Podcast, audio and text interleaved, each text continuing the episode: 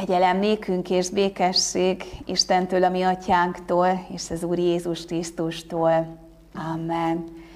Szeretett testvéreim, hallgassuk meg Istenünk igéjét, amint ezt megírva találjuk a Máté írása szerinti evangélium tizennyolcadik fejezetében, a tizenötödik verstől a huszadikig a következőképpen.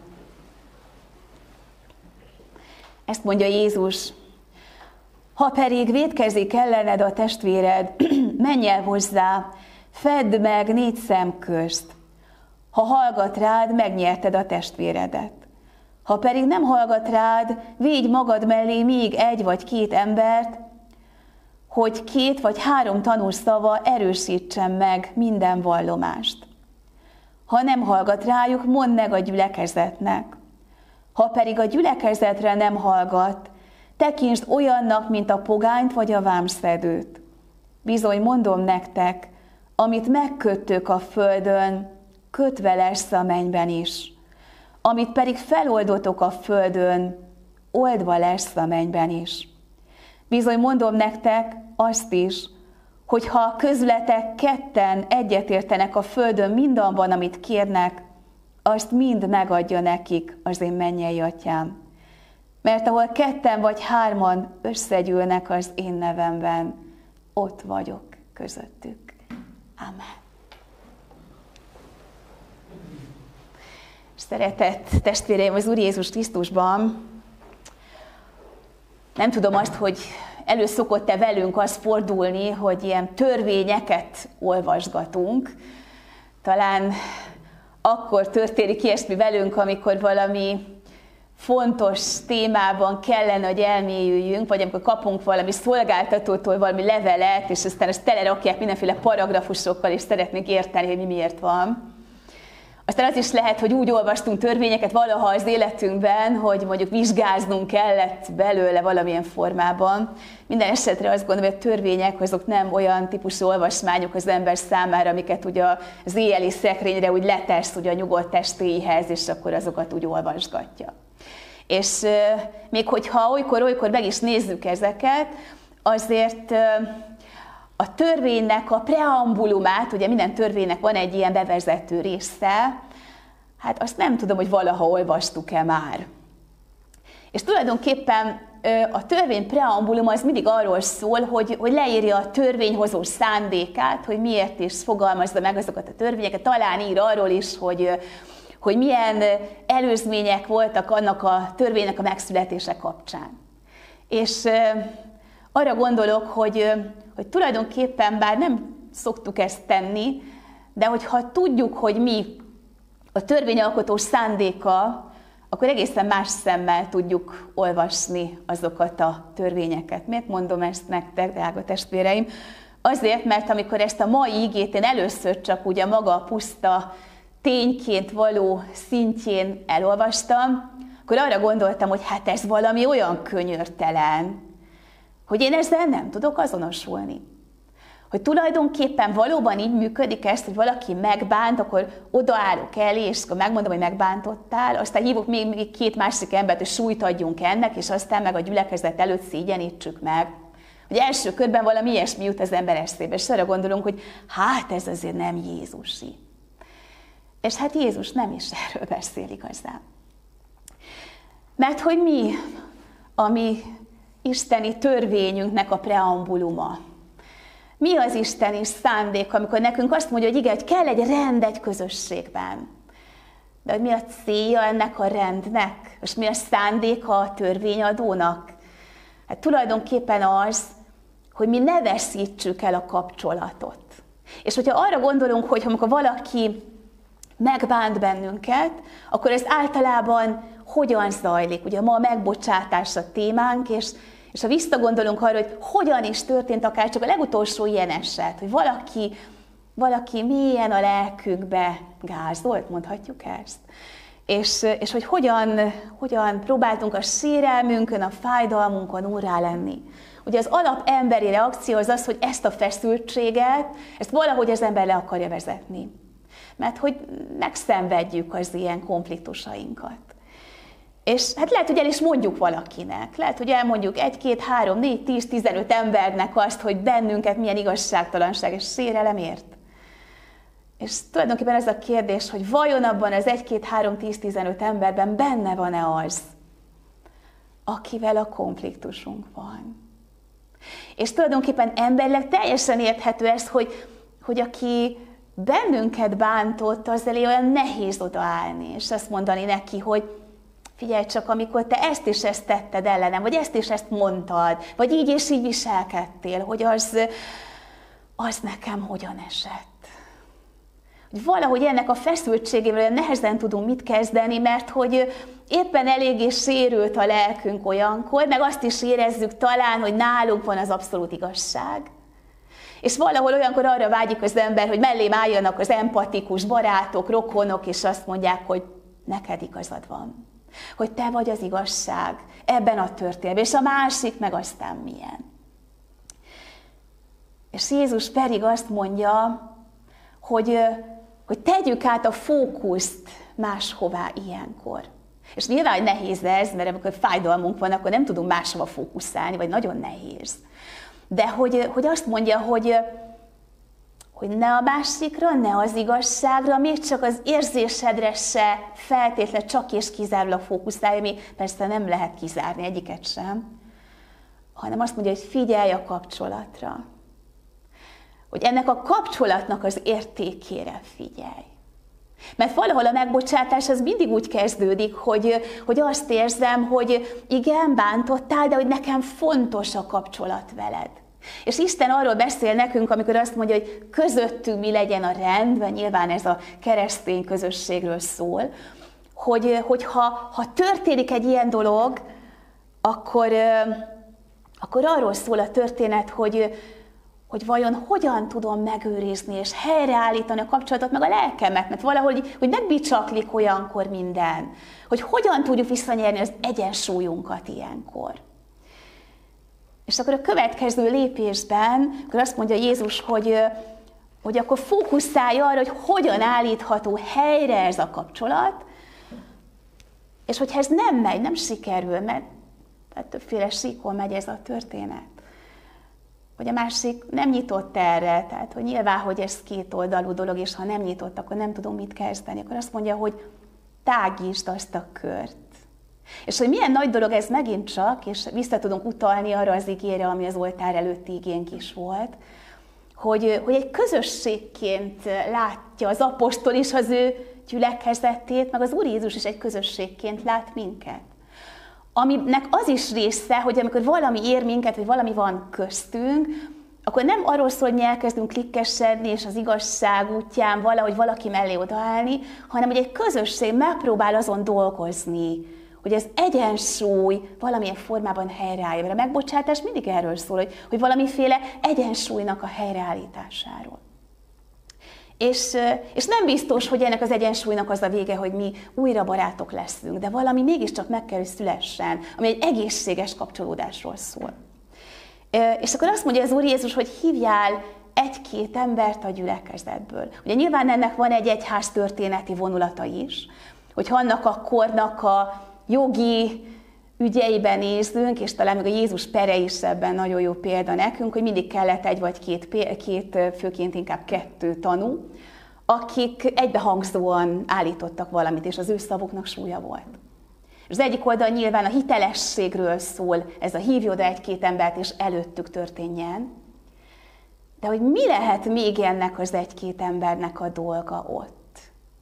És ebben megint csak, hogyha az evangéliumnak a a gondolatmenetén, meg a logikáján haladunk, akkor ez nem csak arról szól, hogy na, akkor te itt fajsúlyosan állj oda a másik el, és hárman álljatok egyes szemben, hanem hogy az a két valaki, vagy egy valaki hogyan tud, mint egyfajta békéltető működni ebben a történetben.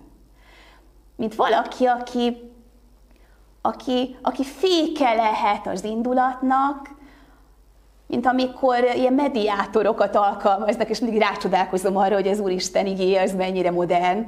Mert hogy hát valami ilyen ez, hogy Hogy amikor mediálunk egy történetet, ugye erről is szól, maga a szó, hogy középen van az ember olyankor, hogy nem igyekszik nem oldalakra állni, még akkor se, hogyha van valamiféle véleménye.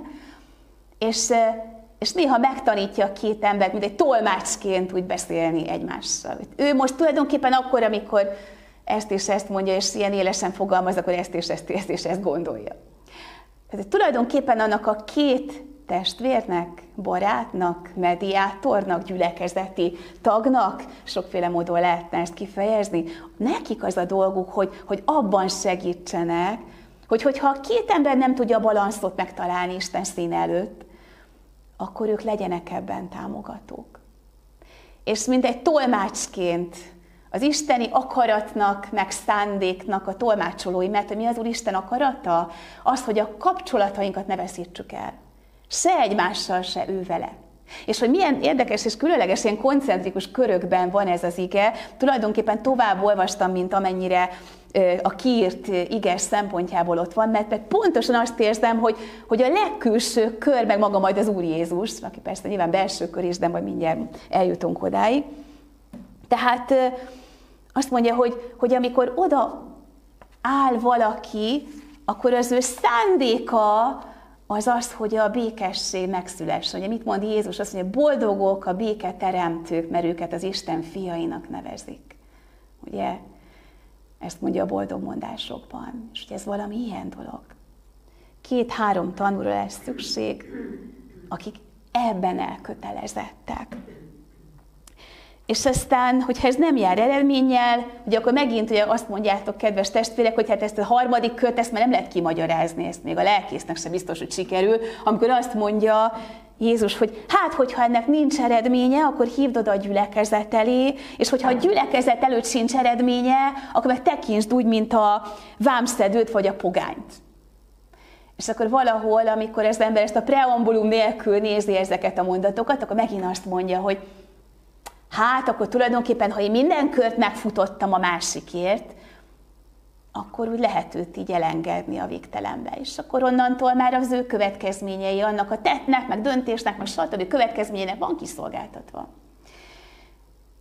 De gondoljunk abba bele, hogy, hogy Jézus, amikor itt van ebben a földi világban, hogyan áll a pogányhoz, meg a vámszedőhöz. Hát nem úgy, hogy ők azok, akik úgy elnézést kérek, mehetnek a levesbe. Hanem, hanem elképesztő, hogy milyen energiát fektet az Úr Jézus abba, hogy megszólítsa a pogányt, meg a vámszedőt. És hogy tulajdonképpen megváltoztassa még azt a, azt a szemléletet is, ami az ő korában a pogányról, meg a vámszedőről van. És olykor még ilyen megbotránkoztató dolgokat is mond az ő ö, közeli elkötelezett tanítványainak, hogy hogy hát az a helyzet, hogy bizonyos pontokon még a vámszedők, meg a pogányok is megelőznek benneteket, mert hamarabb felismerik az igazságot, és rájönnek arra, hogy nem jó az út, amin járnak.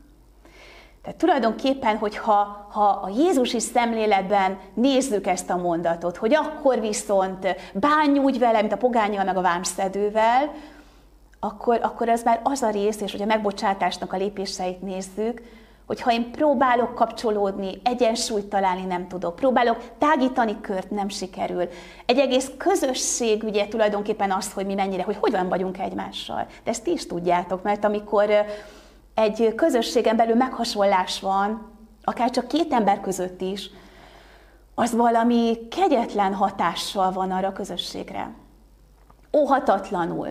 Egy, egy szétdarabolódás indul el, annak a mentén is, hogy mi hogyan kapcsolódunk egyik emberhez vagy a másikhoz, és az Úristen mentsen meg bennünket attól, hogy, hogy valami ilyesmit kelljen nekünk közelről megtapasztalni, mint közösség. Mert hogy kegyetlen dolog. És amikor azt mondjuk, hogy hát igen, két ember nincs jóban a gyülekezetben, vagy nem találják a hangot, akkor Jézus arról is beszél nekünk, és azt úgy nagyon a lelkünkre helyezi, hogy az, az nem csak az ő ügyük, hanem az mindannyiunk ügye. És nem olyan formában a mindannyiunk ügye, hogy úgy megvitatjuk szépen négy szem közt, hogy hát igen, ilyenek, és nem találják a hangot, és berzeg, hanem, hanem hogy akkor mi hordozzuk őket. És, és ez ugye az utolsó kör, hogy, hogy mit lehet tenni, hogy a vámszedővel, a pogánnyal, ugye milyen lelkülettel lehetett ott és akkor bánni, Hát ha nem érjük el, akkor azt mondjuk, hogy az Isten elé visszük az ő ügyét. Mert látjuk azt, hogy végtelen irgalomra szorul, meg kegyelemre, és imádkozunk érte. Ugye Jézus egyszer jön nagyon indulatba, hogy emlékeztek erre, amikor a pogányok udvarán be, bemegy oda a templom udvarába, és ott vannak a mindenféle pénzváltók, meg árusok. És akkor talán úgy bennünk is van ez a Jézus filmekben, hogy látjuk ezt, hogy a Jézus ilyen szent indulat csap szét, és nem az embereket bántja ott, hanem hogy felborogatja az asztalokat, meg ugye az egészet, az infrastruktúrának annyi ott, és, és hogy tulajdonképpen ott és akkor az az indulat benne, az arról szól, hogy a pogányok udvara az azért épült, hogy azok a nem Istenhez tartozó emberek, akikben mégiscsak valamiféle keresés elindul, ők legalább odáig be tudjanak menni, és ott kapjanak valamit Isten jelenlétéből, meg kegyelmének a valóságából. És Jézus ezért rettenetesen dühös, hogy azon a helyen, ami a kegyelem lehetősége a vámszedőnek meg a pogánynak, hogy oda beköltöznek a kereskedők. Mert hogy annak nem ott van a helye, és az a hely, az egy megszentelt hely lenne ahhoz, hogy valaki, aki végképp elszakadt az Isten kegyelmétől, vagy nem is ismerte meg soha, azt tudjon kapcsolódni. És hogy tulajdonképpen mindig ez a központ, hogy, hogy mi hogyan kapcsolódunk, és ti is érzitek, hogy óriási erő van abban, amikor mi tudunk kapcsolódni, nem csak emberi síkon, hanem lelki síkon, amikor tudunk együtt imádkozni, egymásért, meg talán valakire, aki mondjuk ide tartozott hozzánk, és most többekre gondolhatunk, konkrétakra is gondolunk most, akik nekünk itt testvéreink, és most így nem nagyon tudunk róluk, de hogy, hogy azért imádkozunk, hogy, hogy valamilyen formában az a, az a közösség vissza tudjon állni, és hogyha mi vagyunk az az embereknek, oda kell mennek, majd megértsük ezt, és, és meglássuk. És aztán ugye Jézus tágítja ezt a kört túl a horizonton, amikor azt mondja, hogy amit itt feloldasz, az oldva lesz a mennyben. Hogy nem csak arról szól, hogy van két ember, aztán meg három, aztán meg egy gyülekezet, aztán meg egy, egy tágabb közösség, mint Krisztus tanítványai, hanem azt mondja, hogy amit itt mi elrendezünk, annak a békessége kihat egy örökké valóságig. És akkor meg végképp úgy ránk kell ennek a súlya, hogy, hogy ez nem csak arról szól, hogy egy-két év, egy-két hónap, egy-két nap, egy-két óra, hanem hogy ez egy ekkora horizont. És hogy ez alatt úgy nagyon alatta lehet maradni, hogy hát de uram, hát ha mit tegyek érte még, vagy tudok-e tenni érte még, vagy, vagy talán ha nem tudom, hogy értünk-e már ilyet, hogy így utánunk nyúltak egy ilyen történetben. Emlékszem arra, hogy amikor ugye, sokat költözködtünk, amikor én gyerek voltam családi okok miatt, És, és akkor nyolcadikos voltam, akkor megkeresett a lelkészem. És azt mondta, hogy már pedig ő szeretné, hogyha én konfirmálnék. És tudom azt, hogy az ő akkori utánam nyúlása, az gyakorlatilag kihat, hát mondhatni, nem akarok túlzásokba esni, de az örök életemre kihat. Mert hogy ő ott és akkor betöltötte azt a küldetést, ami egy pásztornak a küldetése. És azt mondta, hogy én nem nyugszom abba bele, hogy veled nincs kapcsolat. Én nem nyugszom bele abba, hogy én nem tudom, hogy te hol vagy, meg mit csinálsz, meg hogy valami elindult az életedben, és az majd hova fog kifutni. És a legvége, ami, ami valami gyönyörű, és azt gondolom, hogy a leg, legszebb rész. Amikor Jézus azt mondja, amit az én nevembe kértek, azt megadom nektek. És ugye tudjuk azt, hogy annak idején, Isten népe, amikor olvasták az ő általuk ismert szentírást, hogy ők nem mondták ki az Isten nevét, mert hogy hát azt mondták, hogy mi annyira méltatlanok vagyunk erre a dologra. Az Isten szentsége tőlünk valami olyan módon van távol, hogy hát arra se vagyunk méltók, hogy milyen tisztátalan ajkakkal kimondjuk az ő nevét. És ezért aztán így is hívták, hogy a név, ugye nem mondták ki, a név. És amikor mi azt mondjuk, hogy Jézus nevében kérünk, mi már kimondjuk az ő nevét, és milyen jó, hogy ezt megtehetjük, és ki is mondhatjuk, és ki is mondjuk, az tulajdonképpen azt jelenti, hogy az ő valóságos jelenlétében tudnak gyógyulni a dolgaink. És hogy tulajdonképpen a megbocsátásnak ez a közepe és ez a kulcsa, hogy tulajdonképpen benne találkozik az ember az Úr Jézus kegyelmével, az Úristen kegyelmével a leginkább. És, és ezért aztán ma kapunk egy ilyen, egy ilyen nagyon-nagyon nagy távlatot, és, és azt a szempontot, hogy, hogy akkor, amikor mindenféle kapcsolódási küzdelmeink vannak, mert azért ezek azok, akkor merjük látni így az alkotó szándékát velünk, meg a közösségeinkkel, meg a gyülekezetünkkel, és egy egész teremtettséggel, és hogy nem túlzás ezt mondani. És hogy lehet Jézus nevében újra kapcsolódni, helyreállni, és lehet, hogy nem leszünk újra barátok a másikkal, lehet, hogy soha nem fog bocsánatot kérni, lehet, hogy soha, de soha nem fogja megérteni, hogy mit okozott a mi lelkünkben. De a mi békességünk olyan formán helyreáll, hogy ami a mi részünk volt, azt oda tettük. És tulajdonképpen semmi más nem lesz rajtunk számon kérve, bocsánat a magyartalanságért. Ezt viszont számon kéri rajtunk az Isten. És hogy felemeljük ennek a történetnek a végét, és nem maradjunk ennek a drámának az alján. Mindennek az az alapja, hogy, hogy Jézus eljött ebbe a világba azért, hogy megkeresse azt az egyet, maga mellé vett munkatársakat, hogy odaálljanak akár elénk is a mi életünk egy pontján, és megszólítsanak minket. Belehelyezett minket egy közösségbe, ahol nekünk jó megéléseink lehetnek, ahol mi, mi valóban átélhetjük azt, amit Pál apostol mondott a filippi gyülekezetnek, hogy, hogy milyen jó látni azt, hogy ti hálát adtok, imádkoztok, sok mindent megértetek, sok minden eljutott a szívetekig már mindabból, amit Jézus tanított nektek. És hogy ennek van egy ilyen óriási távlata, hogy amit itt helyre sikerült tenni, ahol itt a balansz helyreáll, ennek a balansznak a valósága, egyensúlya, az nem múlik el és nem veszik el abban a nagyon távoli horizontban, amit nem is tudunk innen elképzelni. És olyan jó lenne, hogyha mi elmernénk ezt hinni, hogy ahol mi ketten, hárman, tizen, huszan egységben imádkozunk ezért, az Úr Jézus jelen van és megadja ezt nekünk, legyen így. Amen.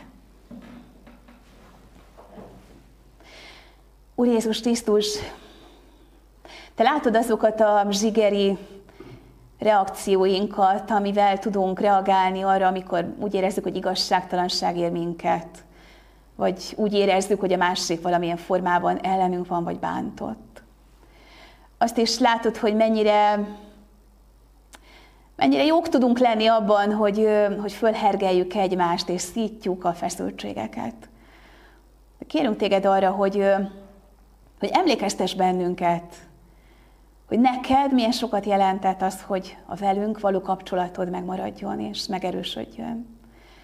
És hogy tedd gondunká valóban olyan formán mások gondját, hogy, hogy nekünk is fontos legyen, hogy helyreálljanak a kapcsolataink veled, egymással, hogy meglássuk azt, hogy egy keresztény közösségben hogyan van nekünk lehetőségünk a békesség teremtőivé lenni, a béke embereivé lenni, főleg ebben a nehéz világban, ahol, ahol újra ott tartunk, hogy emberek fegyvert fognak egymásra, és fizikailag akarják megsemmisíteni egymást. Könyörülj meg rajtunk, óriási szükségünk van a te szent lelked bölcsességére, és arra, hogy megtalálj, és benned általad, és a te nevedben megtaláljuk a mi lelki békességünket. Amen.